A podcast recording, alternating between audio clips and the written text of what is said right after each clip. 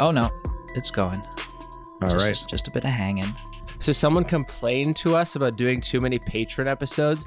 You know what the easy, the easy $4 solution to that is. Oh, I know. We can tell. Yeah, it's... start a revolution. We never have to pay for anything again. Plus, we know how much you make, and you know who you are. Oh my God! Always. That's inside baseball. Let's talk about. Yeah. Pablo Neruda, he was poisoned. Was he poisoned? He didn't die after the Pinochet regime moved in. He was poisoned now. Was he? When did that come out? I read it on Democracy Now. It looks like it has been picked up by a few outlets. The Guardian says forensic science study finds Chilean poet Pablo Neruda was poisoned. That was 3 days ago. Very recent. Even USA Today is saying Pablo Neruda was due to poison, not cancer. They said it was cancer before. Really? Oh, wow. I didn't know that. I actually didn't know the story of how he originally did, like what the original story of how he died was. Yeah. So it's interesting. It says, according to the official version, this is on The Guardian, Neruda... who made his name as a young poet with 20 poems of love and a song of despair, died from prostate cancer and malnutrition on September 23rd, 1973, 12 days after the coup that ousted Salvador Allende, the democratically elected president. Some, including his nephew, long believed he was murdered and blah, blah, blah, blah. Now it seems there is evidence that he was murdered, or at least... there is foul play of some kind involved, unless he poisoned himself accidentally or something, but that seems unlikely. We should be digging up a whole bunch of intellectuals. I mean, there's lots of bodies to dig up, but specifically intellectuals who killed themselves suspiciously. Including, I add this in because of our previous track record of talking about Chile and the coup. Can I say one more thing about this new thing? I see the CBC version of the article that talks about this. They always like to shout out when it's like involves a Canadian, and apparently one of the scientists who discovered this is from McMaster University in Hamilton, Ontario. Yeah, we have a massive inferiority complex. Yeah, like the CBC will always just any story that's happening on the world stage. If you read the CBC version, if a Canadian is involved, they will make sure that you know about it. No, we do that too, though. Anytime it is a Canadian that's mentioned, we mention that it's a Canadian specifically who's being mentioned. Yeah, I remember actually one time when I first discovered This American Life, obviously, which was kind of like one of the first successful narrative podcasts. I remember going into their back catalog and they had an old episode about Canada, and they interviewed one dude, and he was just talking about how all Canadians in the States have like an uncanny ability to just tell their American friends whenever a person comes up, they're like, oh, he's Canadian. He's Canadian. This is an inferiority jingoism. Exactly. It's like John Candy comes up. Oh, it's Canadian. Alex Trebek, Canadian. Oh, you know? Yeah. Speaking of assassinations.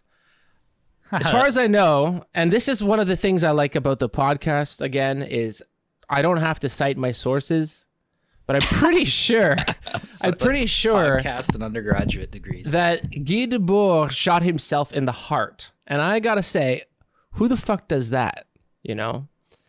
But that's a weird place. He gives us some suspicion. Maybe it was symbolic for him. He seems like an over dramatic and really self-involved dude. I was just going to say that sounds like that. I'm actually not surprised that that's how he killed himself. But in the beginning of this book, shot through the heart. Number one, he exposes his conspiratorial mindset by saying that I obviously cannot speak with complete freedom because having then to account for the readers who are both attentive and diversely influential, I obviously cannot speak with complete freedom. Above all, I must take care not to give too much information to just anyone. Our unfortunate times thus compel me, once again, to write in a new way. Some elements will be intentionally omitted, and the plan will have to remain rather unclear. Readers will encounter certain decoys, like the very hallmark of the era. So... we are reading, folks, comments on the Society of Spectacle, written, I think, exactly 20 years after the Society of Spectacle, 1987. The TLDR of the book is, by the way, I was not wrong about everything. I was, in fact, right about everything. But what do you guys think of this very self-involved introduction where he thinks like the CIA need to read his book to get tips on the spectacle because of how influential the book is, and also he's trying to signal to the reader, by the way, there's going to be a lot of, you're going to have to decode this. This is a Kabbalah-esque peak of theoretical writing, and people are onto it. In that CIA report that you looked at, did Debord come up at all, by the way? Did Debord come up? I don't know. You know what? He was influential in the sense that, like, during May 1968, for example, many of his slogans, or the slogans from the Situationists, became like they'd be spray painted onto walls, for example. One of them is, il est interdit interdire, or something like that, which means it's forbidden to forbid. Right. Oh yeah. That's that opens up a whole can of worms. But I was going to. But no, the CIA report. I will say the CIA report did not mention him at all, which I'm sure after having read this comment book, he would be probably upset. No, he'd be upset. Oh, he'd be upset. Okay, because I was going to say, for the audience that doesn't know what we're talking about, one of Pills's videos, actually one of my favorite of his videos, looks at radical theory on the CIA, and a report that I think they basically investigated into the threat assessment. They're like, how much of a threat is French theory? And they basically concluded that it wasn't a threat, and it was all infighting, and it was all like, this is no threat to us. This is consistent with our interests, basically. So I would have thought that Debord would have been happy to not be included, because maybe they were separately talking about Debord as maybe an actual threat, whereas these like circle jerkers weren't. Were they in those CIA things though? Were they generally looking at the 1950s intellectuals? No. They were looking at the 80s. I think the 50s, they were much more of a threat because they were like part of the mobilization. In the 80s, they were like, okay, these kids, or they were kids, you know, Foucault and Deleuze and et cetera. They were all kids in the 60s, and now they're like growing up and publishing and becoming really famous was the thing. Like becoming... Yeah, spectacle famous. Relatively. So they're like, is this a threat for like another 68? And the answer was, nah. Especially, specifically in comparison to more doctrinaire Marxism, right? That like focuses on materialism and focuses on like mobilizing class struggle. And then it's like you get to these more like post-structuralist, postmodern French theorists, and they're just like, yeah, this isn't a threat at all. This is no problem for us. Or the Baduian kids who are like smashing up their classroom, trying to look for CIA microphones in their classroom. There's this huge like self-inflated sense of the importance of what they're doing. And I'm going to pass that on to Debord as well. Hugely inflated sense of importance about what a little pamphlet is going to do to change the world. I would be cautious about attributing it to anything about these intellectuals, though. I wouldn't say there's something wrong with postmodern theory, which the CIA has successfully assessed. I would say that it's part of the times. There's a historical reason, right? After the 60s, during the 60s, spectacle rises to its prominence. Okay, 70s, neoliberalism sets in. By the 80s, you don't have, you know, the close relationship of intellectuals with governments. You don't have that kind of celebrity they used to have back in the Jean-Paul Sartre days. So I think there's a good historical explanation. It doesn't say as much about postmodern theory as such as it does about the changing times. That's true. I mean, I don't think that it says anything about whether postmodern theory is good or convincing or not. It's more like a threat assessment, right? It's like, is it a threat to American interests? Yeah. Right. So but whether it's a threat or not, I mean, maybe that could be the litmus test for some radicals, I guess. And that's kind of why it's a bit of a dunk on some radicals, because for them, maybe a litmus test would be like, it should be a threat, right? But yeah, like, I mean, the fact that it's not, but the fact that it's not it doesn't necessarily say anything about the quality of the philosophical work that's being done, right? It just says more about its the potential for its practical impact on the real world, which I think the CIA are pretty correct to say pretty limited. Yeah, this is a good thing to hit home, because they did consider the French Communist Party. It was like the second largest party after the war. And then they say, you know, the neo-lib left is in power in France, and we don't have to worry about the country anymore. Let's wrap up and go home, boys. Yeah, yeah. After they killed Debord, of course. Yeah. if they did, and threw Deleuze out of an apartment building. Yeah, after supposedly burning all of the rest of his work, I don't think so. We need to get toxicology on Guattari also. Sudden heart attack. Those things don't just happen. If they did say it was a threat, I would have then had to ask, well, why? What are they looking at? But saying it's not a threat means it's like either they missed something, or good, they're not worried. Good for them. They could pay attention to cracking regimes and whatever else they like. Like the kind of intellectual left feels pretty neutered when it comes to like direct action. Well, yeah, the late left, and the only direct action that they tend to be involved in lately has to do with more identity issues, which also really isn't a threat to capital, right? Which also isn't a threat to neoliberalism. Yeah, it's that spectacle self-criticism. It's contained. It's innocuous. It's these new conditions. The spectacle is kind of new in a way. He said it was about 40 years old when he was writing in the 60s. So it's and then he adds something which we'll get to in these comments. But I think the spectacle is a good explainer of why the left has failed. Because they've become spectacular. I mean, this is spectacleized, yeah. The spectacle is a tumor on something that's real, and the real stuff is still there. It's just like, it's more easy to engage with the spectacle. It's more easy to fight people there. It's more easy to write pamphlets. I don't know why he doesn't think his book is part of the spectacle. That might be something worth saying. But instead, I wanted to focus.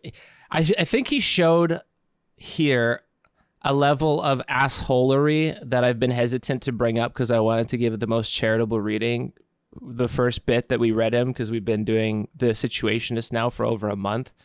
But he seems like an asshole.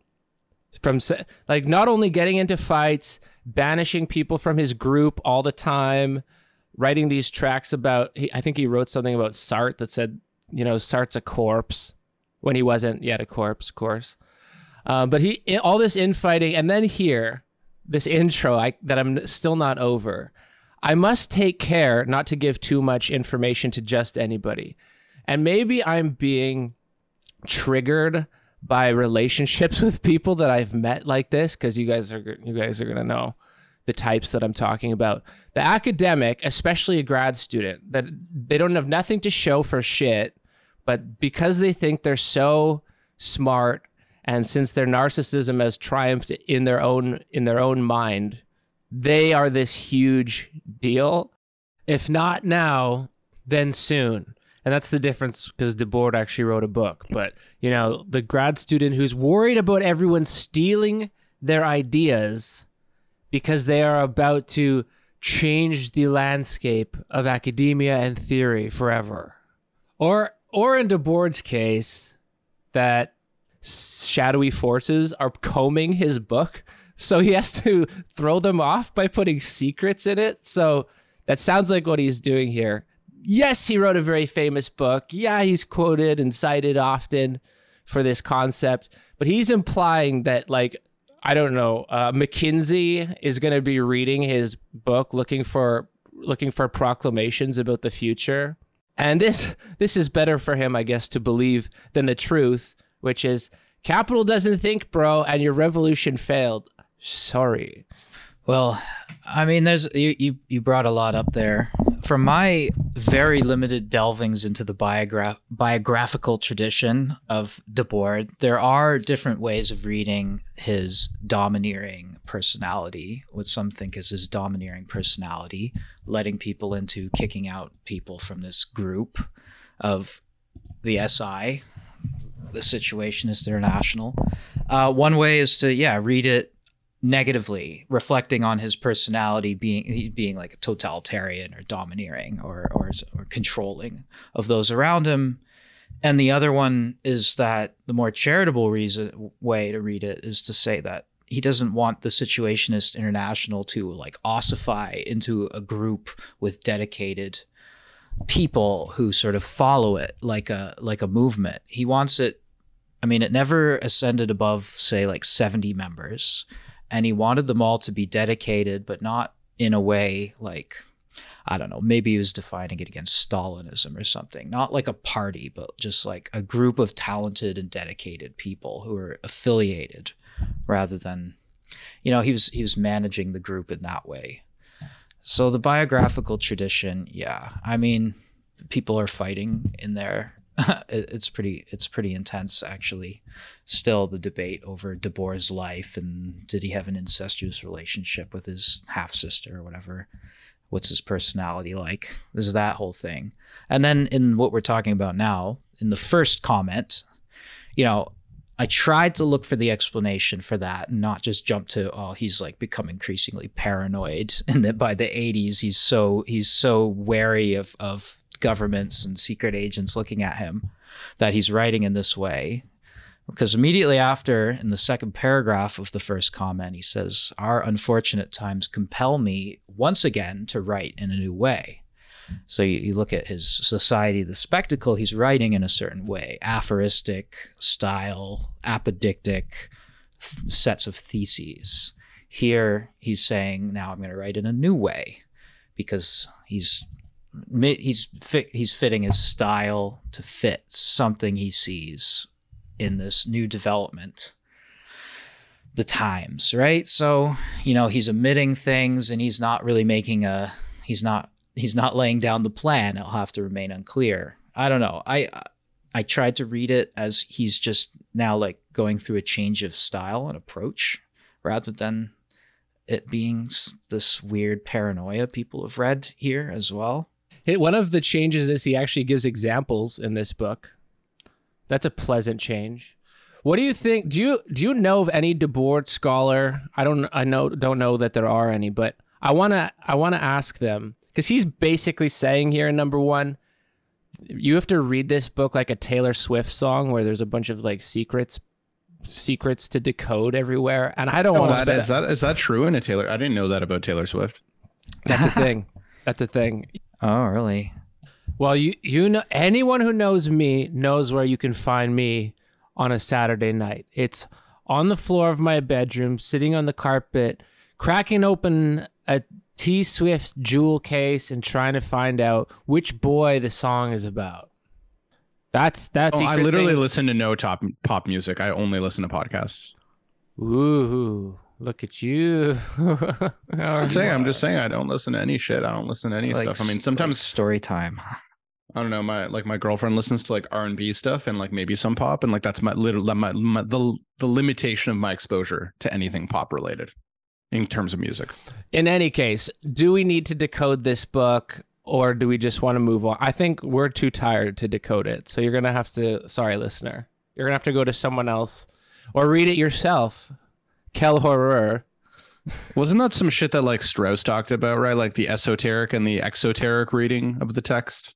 That was like, yeah, but that would be in any text. And he's declaring, by the way, there's a lot of secrets in this book, so you should read it carefully. He's actually telling us that there's an esoteric reading of it, like whereas the other ones didn't say that explicitly. Anyway. Yeah, I'm really happy that French scholars. Can I just say I'm excited that this is the end of our engagement with the spectacle. I feel fatigued by this. I don't actually think that I have like strong disagreements other than the stuff I said in like the beginning of the series about the emancipatory potential that I think he was implying. I think that's all kind of like bogus. But in terms of the account of the spectacle, like as a description of like social reality, I'm like pretty much on board. I just think there's maybe theorists who say it better, who have more precise distinctions in the way that they talk about the media what Debord calls the spectacle. So I'm just glad we're done. Yeah, I know you are. But you know what? Part and parcel with the reason that you don't like this book, you can call it that imprecision, is also probably the reason that it's so adaptable and generally popular, because you can use this one pretty common basic word, spectacle, to describe all of media experience. It's entertainment, it's politics, it's even the technology that underlies it. And other theorists would maybe speak of this part or that part of it. Lacan and the imaginary is interesting to compare it to, or Baudrillard's étage and the scene, or McLuhan's secondary orality. But none of these things, you know, none of them have the same hit that spectacle does, because it just is. Yeah, it means all of it. Yeah, mass media capitalism, right? It's a way of talking about late capitalism. And what's worse is it's a common word that we use, so it's going to conflict in its meaning, especially if you don't read what the spectacle is according to Debord, and you use it as if it's got its dictionary meaning. Yeah, I mean, the spectacle, exactly. Like, I think that's the thing. It's a term that's used for another purpose already. But yeah, even I mean, in theory, like, with Barthes. Yeah, exactly.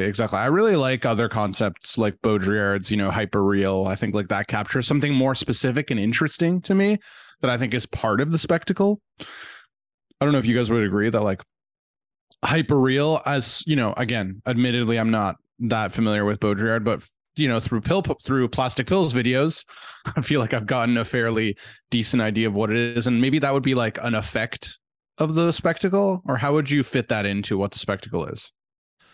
I do want to say that, because I've got comments from other people on our series here that kind of make that reference, but there's a really important distinction, is that because Baudrillard criticizes the concept of the spectacle. So that's the first thing to note in Ecstasy of Communication, for example. But the hyperreal is different in that the hyperreal is where there are no originals anymore. And it's very important to Debord that there is that original, because the real is labor relations. Labor relations still exist. They haven't changed. They're actually getting worse, and they're still there.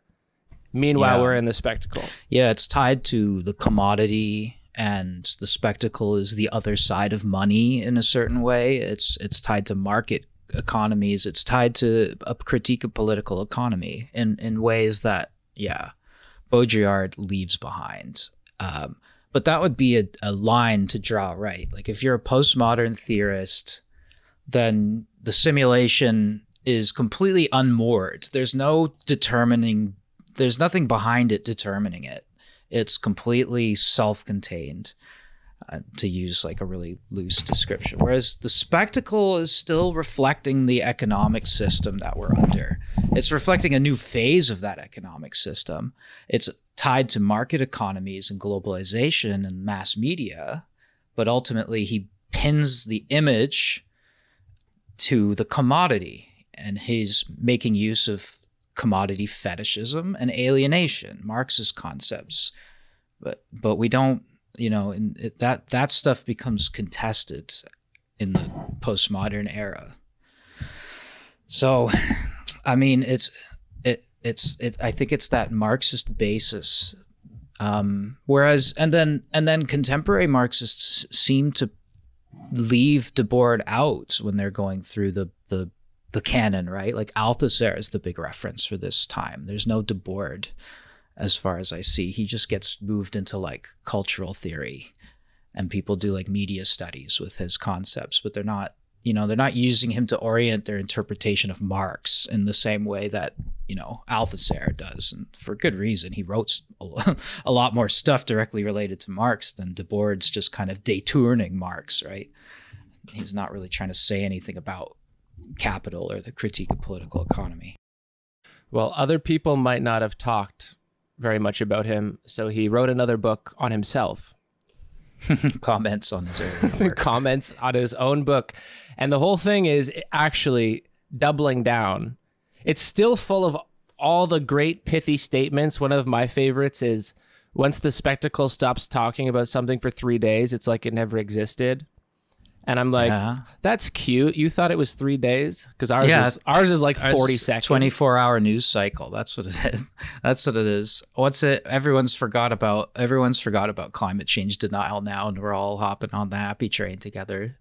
It's just we can't do anything about it because of systemic issues, man. No. But basically, the book is doubling down, actually using examples, which is handy. Points to a lot of examples from the 80s, especially in politics, some of which I didn't understand because it was about European politics in the 80s, which is far from my area of specialties. But he says, I was right. I was right. I was right. I was right. What do you think about this? I was right, despite 1967, the first book coming right before this failed revolution that was like pretty much everything that the Situationists could have hoped for. May 68 is the biggest, publicist situation, and it didn't get any of the psychological awakening or the consciousness production that they hoped for, even though it looks to me like they got pretty much everything they could have wanted. Yeah, it sort of becomes another spectacle in the sort of procession of the development of the spectacle. Yeah, I don't know. I can't see what he could be wrong about in a way, because he does make a lot of those sort of like very general statements, and it's difficult. Yeah, that's the thing. Wrong. Isn't that might be like part of my frustration with the whole way in which the spectacle is framed, and maybe why I kind of find it boring is because the claim seems to be so broad and so general that it's really hard to tell if he's right or wrong, or like where he could be wrong. Non-falsifiable. Yeah. To me, like what makes exciting philosophy, or part of exciting philosophy, in my opinion, is like when it's a really interesting claim that I'm like, is that true? And I can actually think about it.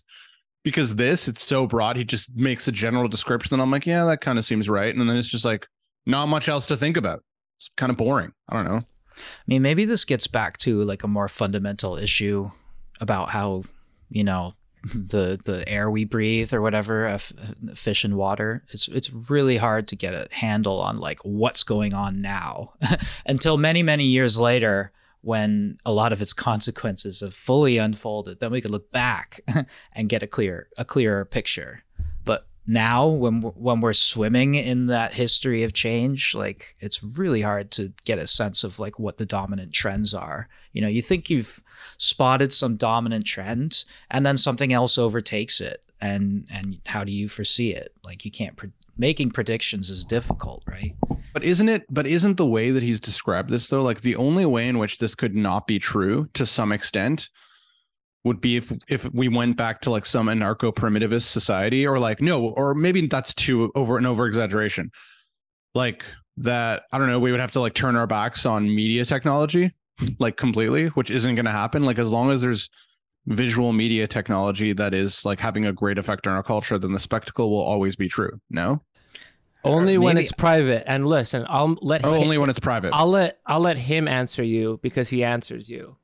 As to the spectacle itself, I was sometimes accused of having invented it out of thin air, and was always accused of indulging myself to excess in my evaluation of its depth and unity and its real workings. I must admit that others who later published new books on the same subject demonstrated that it was possible to say less. All they had to do was replace the totality and its movement by a single static detail on the surface of the phenomenon, with each author demonstrating his originality by choosing a different and all the less disturbing one. No one wanted to taint the scientific modesty of his personal interpretation by interposing reckless historical judgments. So I think what he's kind of suggesting is you have to think of this thing as a totality, not as the whole world, but a totalization of every private experience. And if you try, this is, again, he's got a hugely inflated ego. I mean, that's the way that I understand it. He's like, there's no way that I could be wrong, because the only thing that I can talk about is the whole thing at once as a giant historical tumor that we're all stuck inside. And if you want to talk about this detail or that detail, then you're just trying to make yourself feel better by making the problem less than it is. So I don't know, maybe true, maybe not. Oh, this is like Lukács and the publication of the Grundrisse as well, right? The idea of totality. You have to look at the whole system. Like, you know, Marx's Full Capital, right? We often just read volume one and then think it's all about production relations. When later he's going to talk about, you know, markets and banking and interest and all that stuff. But we leave that stuff out because A, you know, there's two more fucking massive volumes, and B, he died and they're edited a lot of it, especially the third volume is a little bit not put together in the final form, maybe that Marx would have done it. Engels is good faith editing, but he wasn't Marx. But anyway, for one reason or other, it's a little one-sided sometimes. What's hilarious about Debord is that he said Marx almost ruined Marxism by writing all of that stuff. Because, and he said the reason for this was that Marx alienated himself, or I shouldn't say alienated because it's a technical term, but he isolated himself in the British Library or whatever. He left the working class and started trying to defend himself against all these critiques. And then his system became over-intellectualized, scientific Marxism, as opposed to his earlier humanist stuff. He says this became overly intellectualized and became an obstacle to later Marxist movements. So interesting. And you have that, and there you have that sort of people trying to stake a claim on what part of Marx is the best, which is to me a completely futile and fruitless endeavor. Is to say what's better, late Marx, early Marx? Is there continuity? Is there rupture? I mean, oh my God, I don't know. I don't know about any of that. Marx studied in the Library of London because London was the most advanced center of capital in the world at the time and had an extraordinary set of resources for him to look through, and more than any place on the planet at that time. So I don't understand that. Critiquing him for writing Capital in the best place in the whole world you could possibly write that book. Okay. Yeah, I'm gonna write about Canada, but I'm gonna go do it on Mars because I like to, like, what the fuck is that? I don't understand that, but yeah, okay. Early Marx is better, humanist Marxism. Okay, I get where he's coming from. I just don't really care. At least he takes a position, a strong position. So one thing I wanted to compare this to, as kind of a defense of him, actually, I know I've been shitting on his huge head, but he's very doctrinally consistent about, I think, what you'd call the organic intellectual. And he never brings it up, it's what's his name, Gramsci's concept of the organic intellectual that is like connected to the people, the majority, and all that, as opposed to the intelligentsia. And Debord very clearly does not want to be an intellectual. He clearly doesn't want to be a philosopher, an academic, this kind of thing that we're used to reading. So this might be part of Victor's aversion to the style because it's non-falsifiable, sort of manifesto-like. It's meant to be read by pretty much anyone could read it and like beam their own life onto the page in a sense. But do you think that helps at all, or are you just saying I'm a philosopher, so I want a philosophy book that's given me falsifiable claims leading to a thesis with a conclusion that I can actually engage with? But do you think it's helpful that he's doing this public intellectual thing? Yeah, I mean, I don't actually have a problem with it. I even said that I broadly agree with a lot of the account. I think it's just a question of personal taste. I don't enjoy this kind of. I actually have no problem with manifestos either, though, because I think manifestos can be interesting to engage with. But I do have issue with like the non-falsifiability of it. I have a similar issue with the way that Foucault talks about power sometimes also. Just like, I don't my eyes start to glaze over when a theorist is pushing forward a concept that just applies to so many things, where I feel like, what are the interesting distinctions? I think Foucault does make a lot more distinctions than Debord. So I actually do find Foucault interesting in a lot of places. But yeah, I mean, I take that point. Wait, this is going to take us a little bit off topic, but just because you brought it up, aren't you kind of mistaking the Foucault's conclusion for the way he got to his conclusion? Because it's very empirical. It's very empirical the way he gets there, through studying like the clinic or the prison. Yeah. Yeah, tracing the evolution of those ideas. You know, he's a historian. This is the thing the spectacle takes away from us, is our history. You're right. You're right, actually. So that is actually a huge difference, because I think the conclusion is more the thing that I could compare with, whereas it feels like Debord doesn't even do all that work to get to the conclusion that Foucault does. Yeah, he gives us, we covered this last week, he gives us a 4-page summary of all of human history to this point.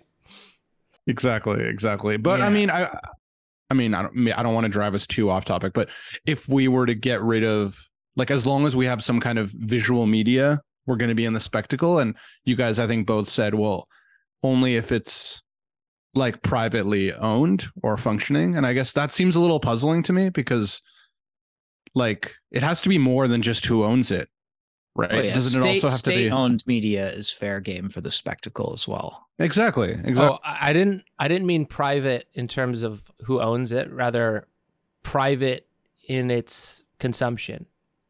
Okay. Because he says there's two kinds of like responses to public art, or we could let's just call it content, because art brings all these associations. There's two ways to do content, and one is publicly. And if you do it publicly, then you create a crowd as a corollary to it. But that crowd is unified. They're together. I think you could, maybe a movie theater would be a good example. Like you are all there experiencing it together. As opposed to if everyone's watching TVs isolatedly in their own homes, then you have a crowd, but it's a crowd of individuals as opposed to a crowd with its own organicism. So when he's talking, before he wrote the Society of Spectacle, when he's talking about the layout of cities decides what kind of crowd you get, public art decides what kind of crowd you get. So I think he'd be very in favor of art forms like a mural, maybe, as a public art, or I don't know, but whatever we're doing here, like letting people consume through their headphones, this is the opposite of what he would have espoused, I think. Oh, so that's what you meant by private and public. You meant just like the method with which the media is being consumed, or like the form. I'm not getting the right word, but yeah, like so if you're the phenomenology of it, if you will. Yeah, the phenomenology of it. So if you're doing it as an individual, then that's becoming the spectacle. But like, could you imagine like not having any of that? Like not having any private consumption? Like, is that what does that even look like? No, and that's probably part of the point. Yeah, but I guess like, when were people only consuming publicly? I guess when we had no technology.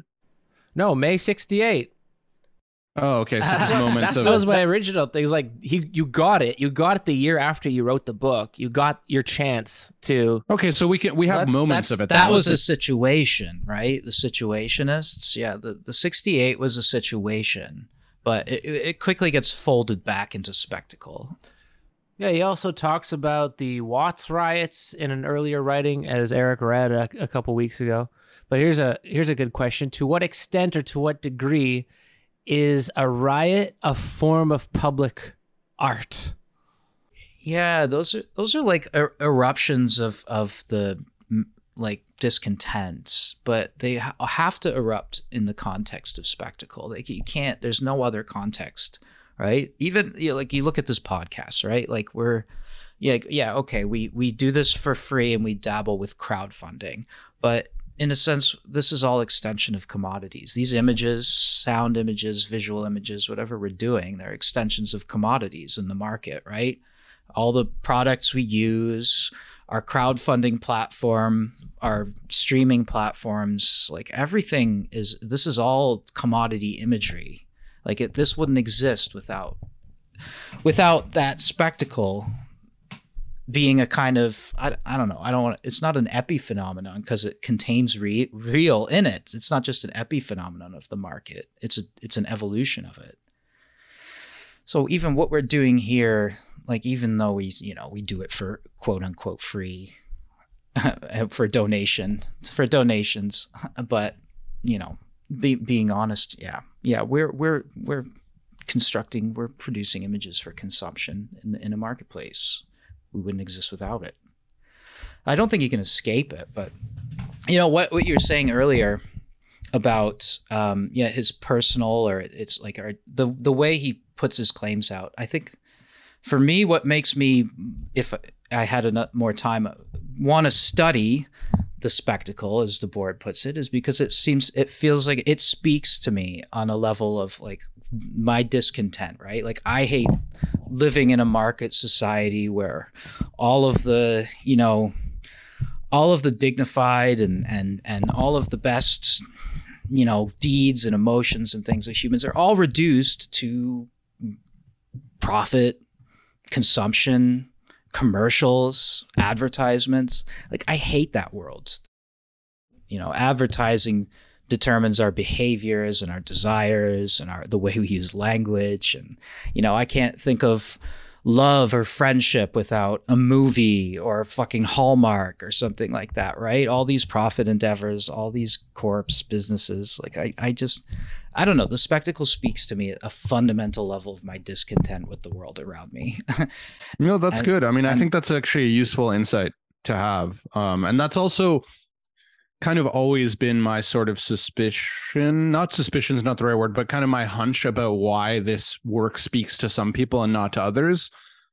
And this might even be kind of true of other sorts of thinkers, theorists in this realm. Is it speaking to your discontent?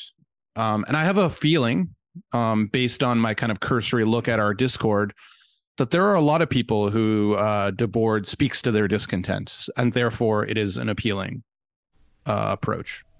Yeah. And then I don't know, then going beyond that to assess the quality of the arguments, like I don't know, it doesn't seem like he's written it for that to be done to it. And its seductiveness is based on, I think, when you agree with what he's saying already in a certain sense, not like preaching to the choir, but when you sort of already are thinking on that wavelength of, there's something fundamentally wrong here with the world, he gives you a way of articulating it. And it helps that he's an amazing stylist of prose. He's a really, like, it's hard to deny that he's a great writer. It's just what he's saying is what we're kind of having trouble with. Yeah. And interestingly, like, I don't actually think I disagree. Like I've been saying with the broad picture, I just think it's kind of boring.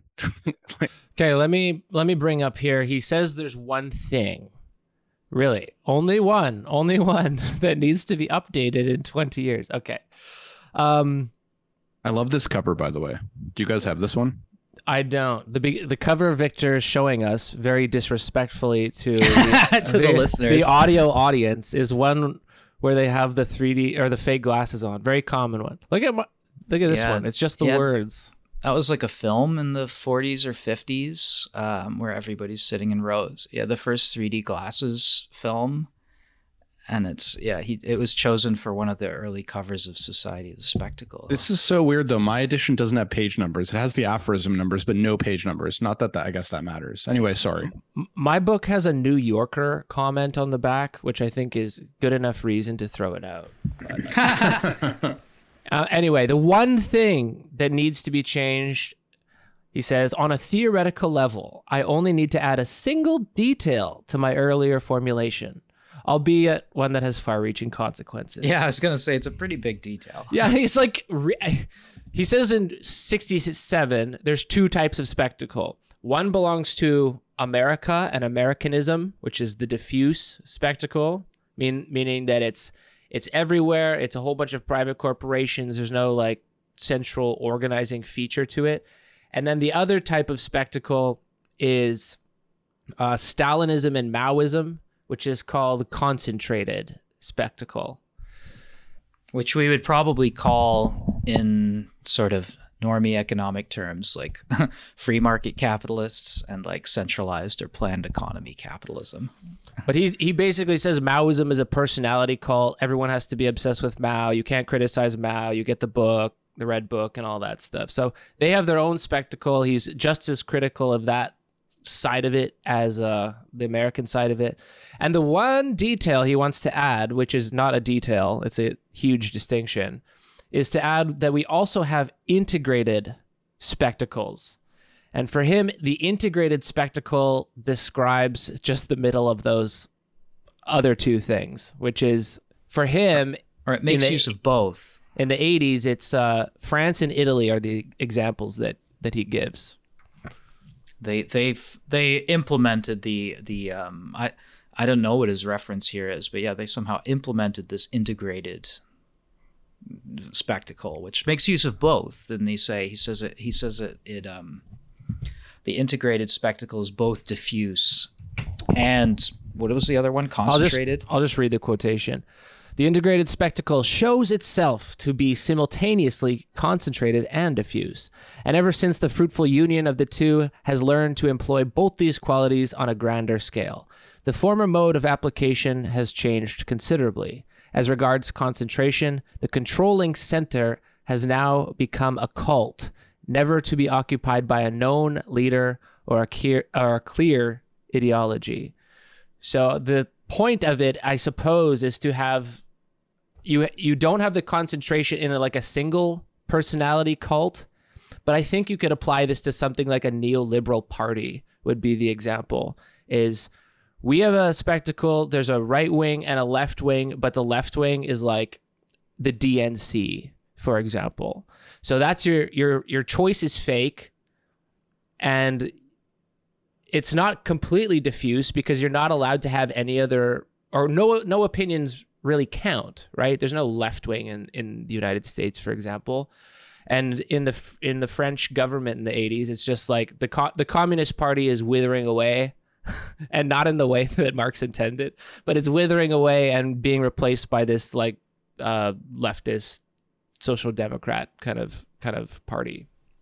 It's almost like he's saying it's schizophrenic, in the sense of being of like sort of being able to live with two contradictory ways of approaching the world, like centralized and autocratic, like the way Western countries tend to treat non-Western or developing countries, but then it can also be very diffuse and sort of not authoritarian and kind, like Western countries treat their own people. Right? Exactly. Or like within the same political system, having Democrats and Republicans, right? Like one's the diffuse party, the other one's the concentrated party. But they're both corporate capitalist parties. There's no difference between them except in their presentation.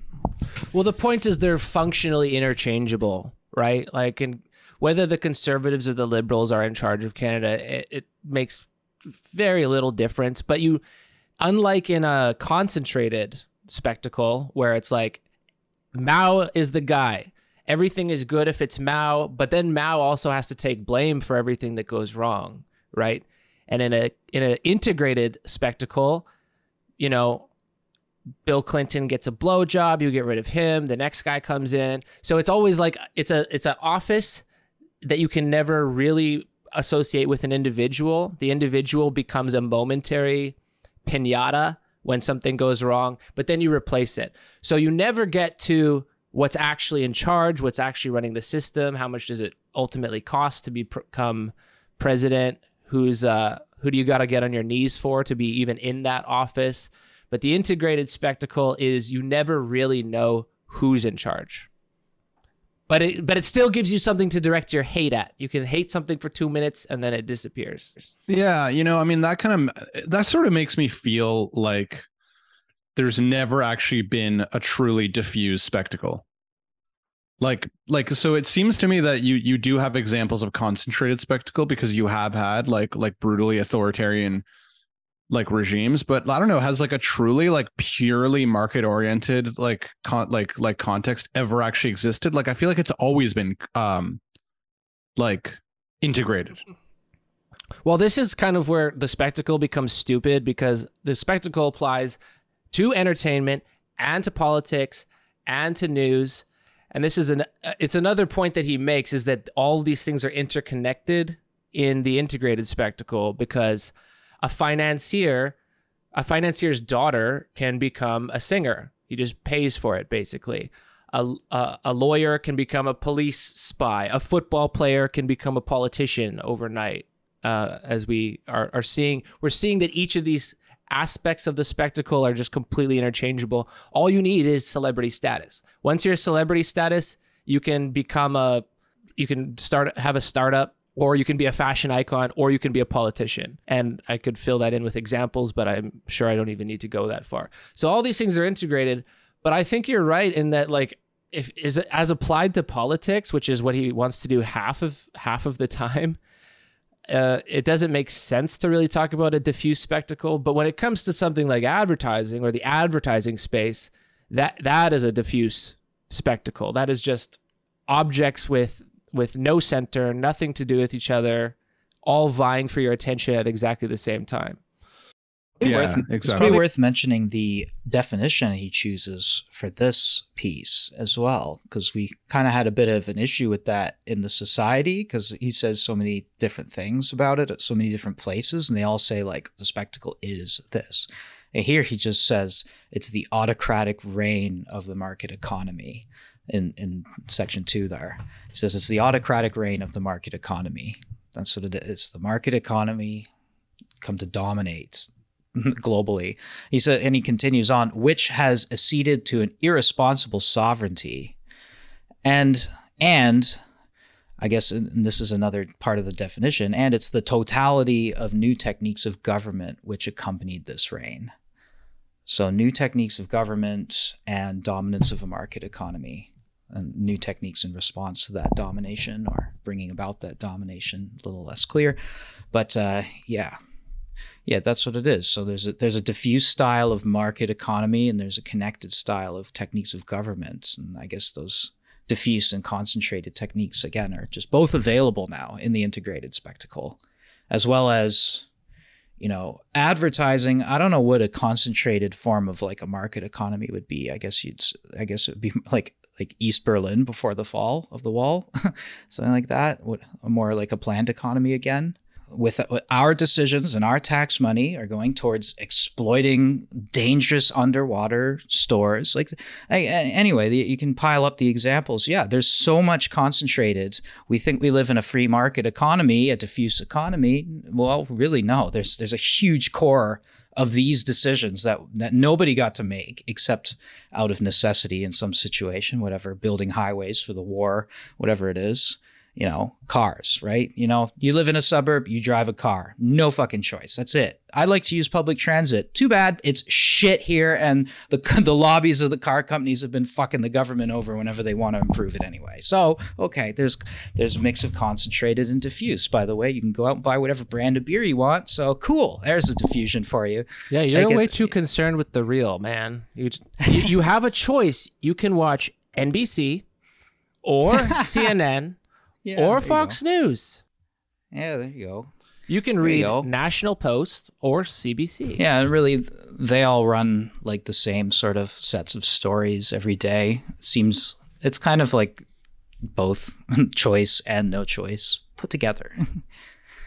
Whichever one needs to be put forward, that's the one that serves whatever rhetorical purpose of the moment. Yeah, I mean, it makes sense to me. I like that distinction, to be honest. It adds a little bit to, you know, the spectacle. Yeah, the spectacle's got these different forms, and then they eventually become integrated.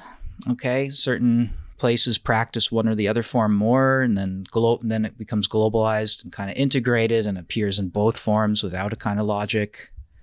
It can appear within democracies, concentrated, whatever. Yeah, I kind of like that. I mean, it adds a bit of meat to it anyway. And if it's the autocratic regime of the market and the techniques of government, okay. And I think both your, I mean, really, it's almost like two ends of a spectrum with no such point in history ever reaching either end. And you just have like different points on that spectrum where they're kind of closer to being diffused or closer to being concentrated. Yeah, which is the same as free and planned market anyway. There's never been a free or a planned economy, but now it seems like the point is, I guess, that it just swerves more. There's no way, you know, you find, you know, bureaucratic capitalism in China. You find, you know, more kind of liberal capitalism in other places, but it can appear in either form within those contexts anyway. It doesn't make a difference in the integrated spectacle so much. Yeah, one thing I'd caution against, though, is this is not about, the spectacle is not about actual economies and who owns what. It's always about what is said about actual economies and what is said about who owns what. One of those common examples is like Western media will use as an example of how free and liberal it is, point to how extremely censored and controlled Chinese media is, for an example, all the time. I mean, they also just control. They have like a median, like state-controlled media that sends out a consistent message. So it's centralized. But what Debord is saying is being diffuse makes it no less subject to ideology production than being centralized. It's exactly the same thing in the end. Well, I mean, I think you can make an argument for like why the difference could be relevant, but in terms of just whether or not you're in, well, first of all, you just can't ever escape the spectacle, so. What difference does it really make from that perspective? Sure. I also agree with Zizek in just thinking that ideology is a spontaneous kind of production of human subjectivity. So you can't escape ideology regardless of what context you're in. But there is a real outside, and the private interests determine what are the talking points of the day. So it doesn't matter which what's funding Fox News, because once Fox News says it, then CNN News responds to Fox News and they do a news report on the other people's news report. So it doesn't matter if you're not bringing up fossil fuel industry corruption or the negligence of the people therein. It doesn't matter that you never have to bring those up, because it's censored by the very act of the production of the news, which is news on news.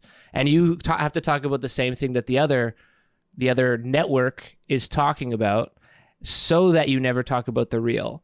So even if it's like a contingent or unconscious avoidance of anything that he calls the real, of any questions of ownership, it doesn't really matter, because it's just words on both sides and words on words and words reacting. Two words. Which, like I always say, when John Oliver does those like news roundup clips on Last Week Tonight, and he plays all the different news stations saying the exact same thing, like 20, 30, 40 different ones, and they're all saying almost exactly the same lines, all the way up from like the news stories to the little silly things like it's I don't know. It's pumpkin latte time at Starbucks again. They all say that at the same time of the year. They're commenting on each other. It's not about. I agree with that. I just think that I'll always kind of resist the suggestion that like there's no difference between like a context in like a Chinese like authoritarian regime and a liberal democratic one. Like I agree with the broad thing that there's a kind of self-reinforcing influence, but like one obvious difference is, if we were in China, our podcast couldn't exist. I mean, there are residual differences, but I don't know. Like again, that's like those differences have been broken down for that? To such a large degree.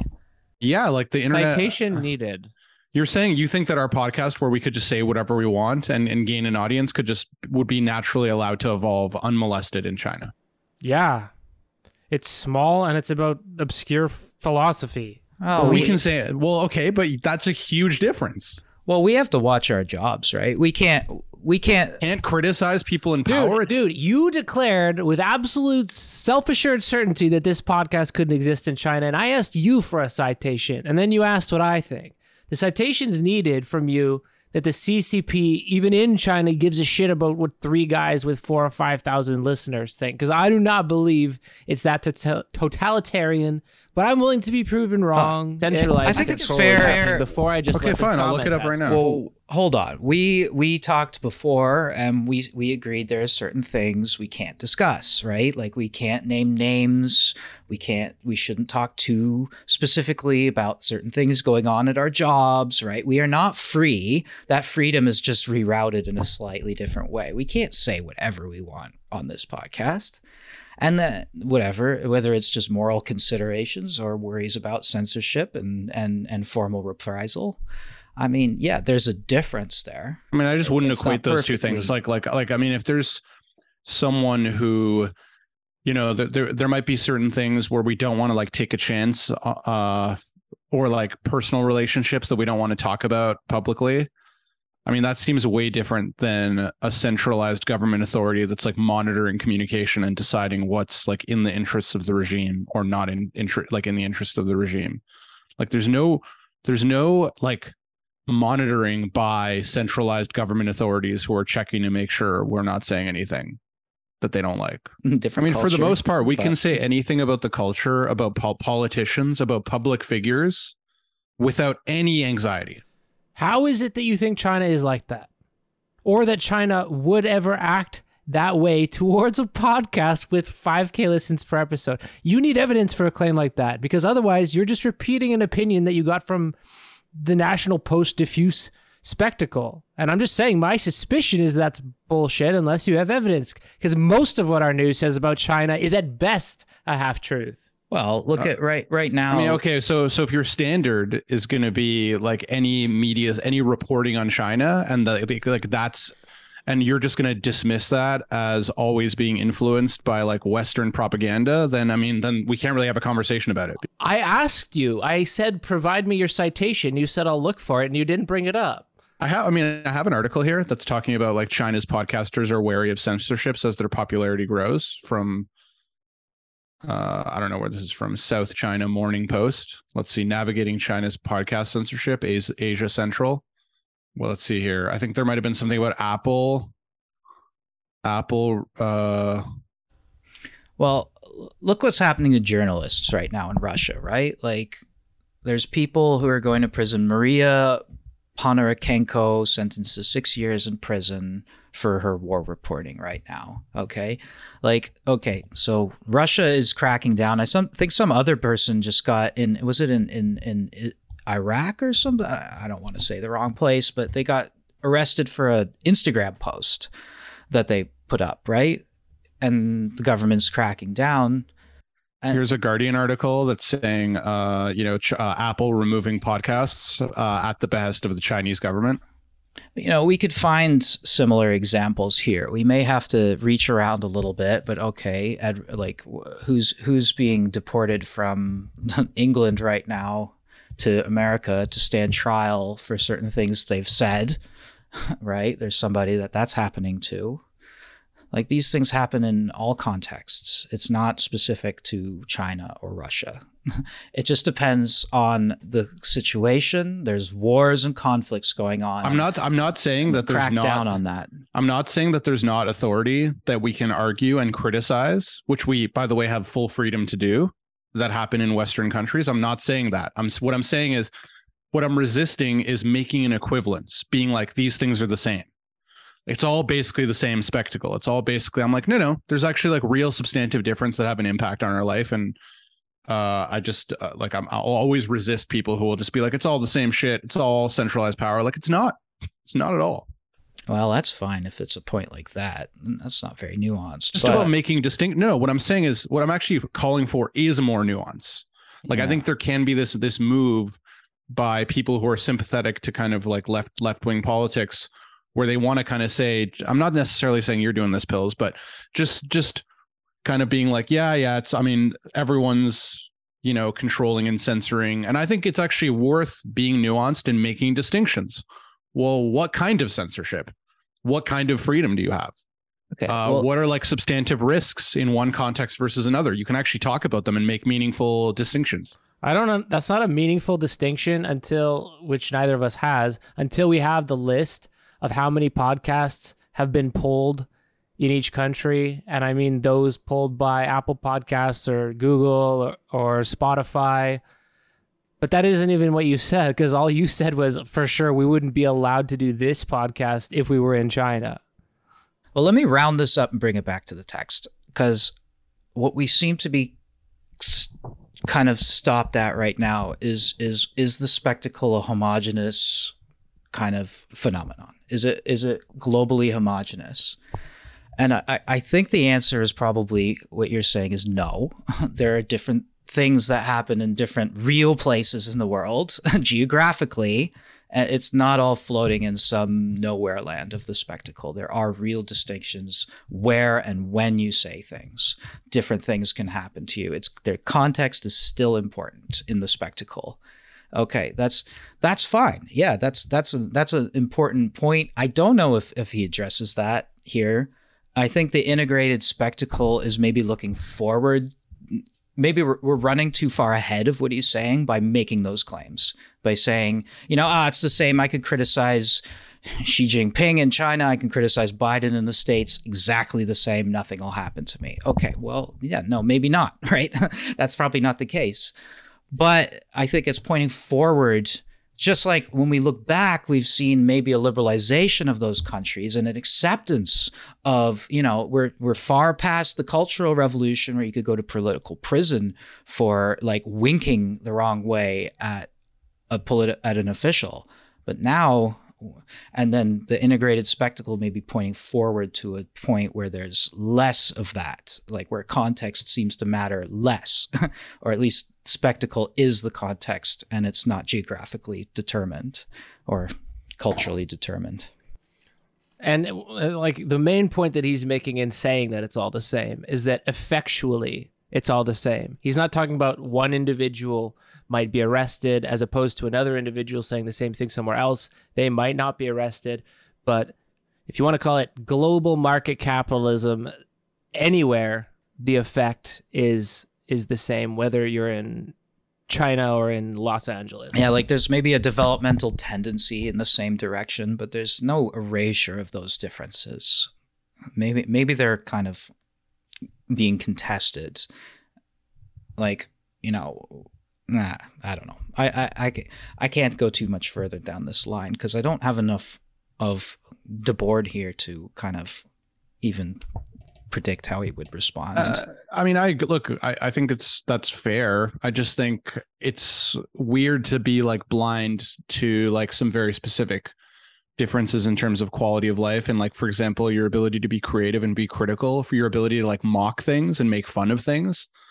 Like, I mean, in China, like there were those people who were comparing Xi Jinping to like Winnie the Pooh, and they were getting fucking arrested and shit because they thought it was funny. Yeah, like, that's a very, and like, oh, you know, on a podcast where I think we value mocking and making fun of things, I think like I think it would be hard to do that, a similar thing in China, if you're doing it about any people in positions of authority. You can do that here. Definitely. But you have to do it differently, right? Like, you know, you say something about Trump and he does a slapsuit, right? That's how he censors his opposition. I mean, he could try, but like slapsuits fuck people over. Those are not something to be, you know, you slap. I mean, how many people? I mean, how many people has he sent a slapsuit of? I mean, he was getting mercilessly made fun of all the time, and like a vast majority of those people. And I'm pretty sure most of those lawsuits got thrown out pretty quickly because of anti-slap lawsuits. Dude, I want you to apply your own logic to China, not because I know anything about China, but you're like, this is so widespread. They're going to be listening to a podcast of this size if we criticize Xi Jinping. No, we could probably exist there absolutely fine because we're not on anyone's radar. The Winnie the Pooh thing got on the radar because it was like international news. And every Western diffuse spectacle wanted to be like, look at how unfree they are over there. And then you repeating the point is the only thing that I'm objecting to, because I want evidence of how repressive is it? It was not like we wouldn't be affected even if we were in that situation. That's it's possible. It's possible that we wouldn't be affected for the first while. I just think that there is a sense in which there's a risk. There's like you know, if we want to continue to grow the audience, like that risk is always going to be in the background. The bigger audience we get, we'll start to feel a bit more anxious, right? Like we don't have to worry about that now. That's a real difference. I concede to the point that we have zero risk and they have some. Yeah, there is a sense in which we do hang on to our diffuseness here in the West and our freedom here in the West.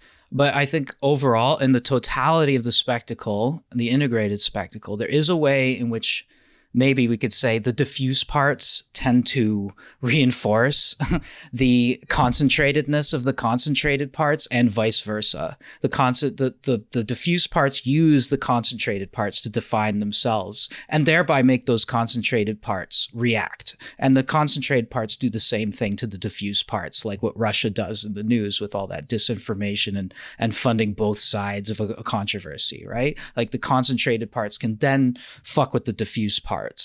But it's all taking place on the same field, right? And we're not playing different sports anymore. We're on the same pitch playing the same sports. And it's not even two sides. The two sides are mixed. I agree. Yeah, exactly. I agree with that. And that's why he says the integrated one is the best. Not the best for us, obviously, but he says it is the best. It's the most globally adopted. It's and you can Frieza third form. It's the third form now of Frieza. And these conflicts, like the war in the Ukraine and the looming economic war with China, do have a way of clarifying the differences between the contexts in a way that we just don't give a shit about when we're not in a conflict with some other huge nation on this scale, right? Like the war in Syria has not really gotten the same attention.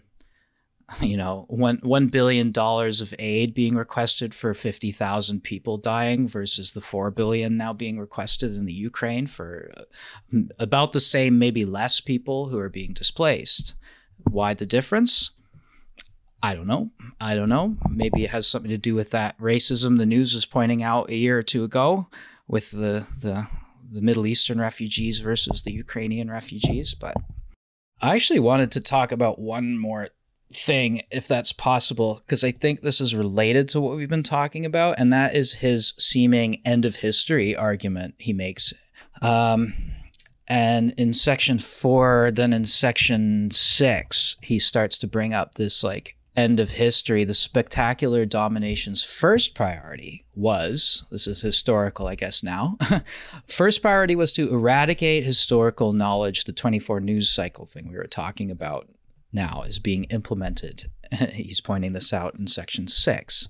He makes an end of history argument in a sense, right? Whereas, and he kind of compares this in the ancient Greeks, right? Like Herodotus and Thucydides, their theory of history was to preserve for all time these great deeds and events of Greeks and non-Greeks in whatever the Persian Wars, whatever, to preserve for posterity and all time, immortalize these things in our historical writings. Now, he uses that as a point of contrast. The spectacle, however, does not want a history. It wants almost like a perpetual present, where in France, some 10 years since now, a president of the Republic, long ago forgotten, but at the time still basking on the spectacle's surface, naively expressed his delight in knowing that henceforth we will live in a world without memory, where images flow and merge like reflections on the water. So the end of history gives power a welcome break, he says, and success is guaranteed in all its undertakings. So our short collective memory, the spectacle's erasing our memory. It's a bit of a pharmacon in this way, a bit of a, in Derrida's sense. I looked for that citation, by the way, where, because I was like, this is great, where the president is apparently talking about memory floating away. We live in a time without memory, and speaking of it positively, because I assume he was talking about Mitterrand, probably. I couldn't find any citation that sourced this. I think he probably made it up. or he was doing the podcast thing where you just cite something from memory, because I couldn't find any reference to that except from this book. Oh, again, he's doing the Greek thing, making shit up, citing from memory, hearsay and stories. Yeah, I mean, it's an end of history argument. What is like Fukuyama's is made about a year after this, is it? Like a year? Yeah, Fukuyama. 1989 or 90, I forget. It was like right after the fall of the Soviet Union. Yeah, once it's clear, like it doesn't fall officially until 92, I think. Yeah, he writes The End of History, the victory of liberal capitalism. Here we have the victory of the integrated spectacle emerging in his thinking, which is kind of interesting, an interesting parallel there. So the victory of liberal capitalism in Fukuyama, which to be fair, he later revises. But at this point, this is coming out soon. And Debord is before the fact predicting a kind of end of history, but not on the basis of the fall of the communist regime's most prized nation. Yeah, when I was reading this, I was like, because I mean, in a sense, it's expected because news is not about, it's not called olds, it's about what's new. But could you imagine if like Anderson Cooper ever gave historical context to any of the story of the day? I think that would be shocking, because the whole thing, I mean, unconsciously and perhaps a little bit consciously, as Debord is expecting, the news is meant to dominate all media consumption, tire you out from it, never references anything about history, because if you thought about history, you might think about how things could have been different, how things could have gone a different way, instead of justifying the status quo completely.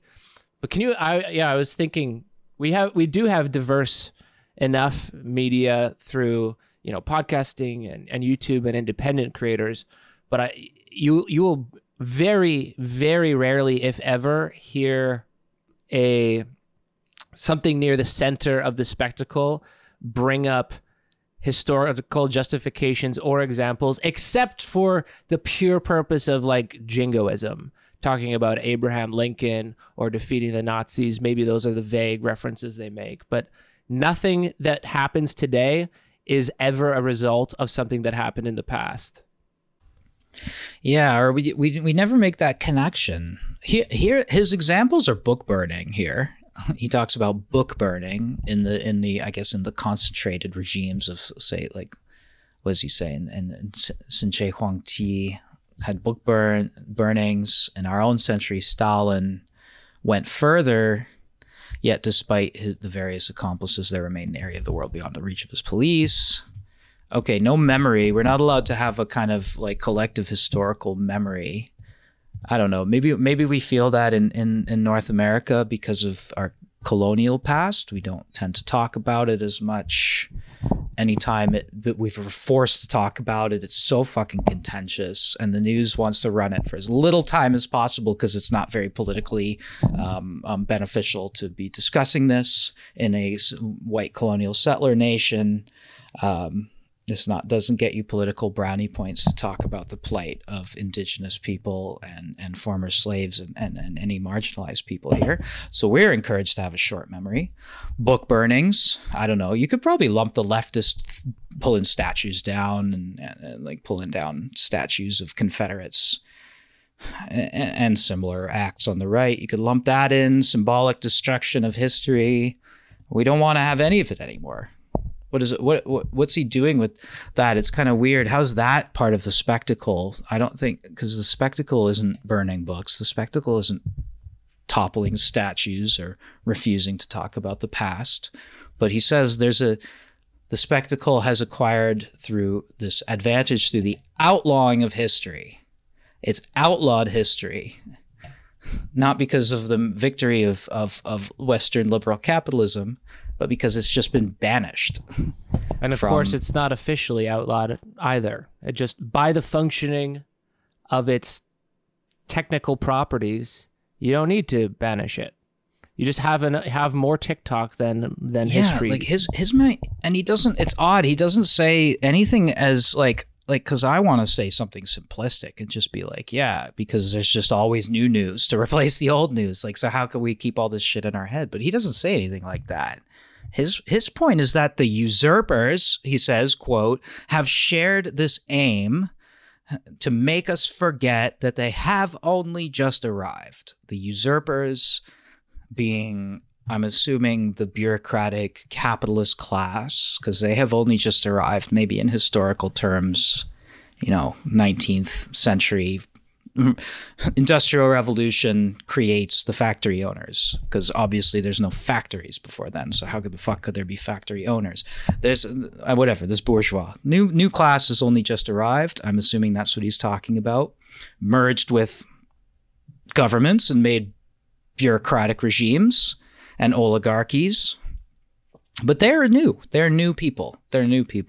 We had, I'm filling in gaps here in my head. There's, the old bear, like the Rockefellers and all those people who made their money in steel and building railways and electrifying America, et cetera, the sort of productivist billionaires. Now there's the new ones who have only just arrived, which are the tech billionaires who are working more downstream from those older folks. Who are employing us all and recently firing us all. Tesla, whose star seems to be fading, and others like that. Anyway, I just want to bring that up because that seems to be what we were also, like, the differences between context and censorship we were talking about seems to also go hand in hand because it's near that section of the end of history. The end of history may mean the end of those sorts of contexts. So maybe he's a bit ahead of himself here. That's all I want to say. Anyway, yeah, I personally have never experienced this level of focus on the podcast before, talking about the same thing for so many weeks at a time. It's been nice and sobering, but I think we're going to move on now. It's over. Yeah, thank God. Stay tuned. Thank God. Stay tuned for next episode. Good riddance. Good riddance. Let's do masculinity next. I saw that on the list. Masculinity. Like the manosphere and masculinity. Yeah, let's do that. Oh, God. So much more interesting. Well, I picked this one, so I guess you get the next pick, Victor. But wasn't it on the list? It was on the patron list for sure. They suggested. I'd say just I want the best. I'm going to decide based on the reading. I have no problem talking about masculinity, but I'm just what kinds of readings would be we I have some good ones. That's actually the question. I have a good psychoanalytic book actually that we could read like a chapter from.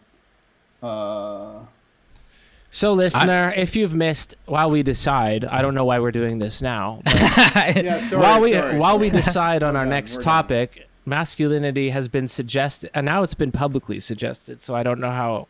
Well, you could edit this out. I don't know if we do a series or a single one, but anyway, if you missed any of our month and a half or 2 months on the spectacle and situationism, which was the last group of people that I know of that saw a purpose of public art or a purpose of art at all, besides, parking investments and changing social consciousness rather naively. We see in hindsight, but the last people to do that. If you've missed any of that, all the episodes are on the Patreon.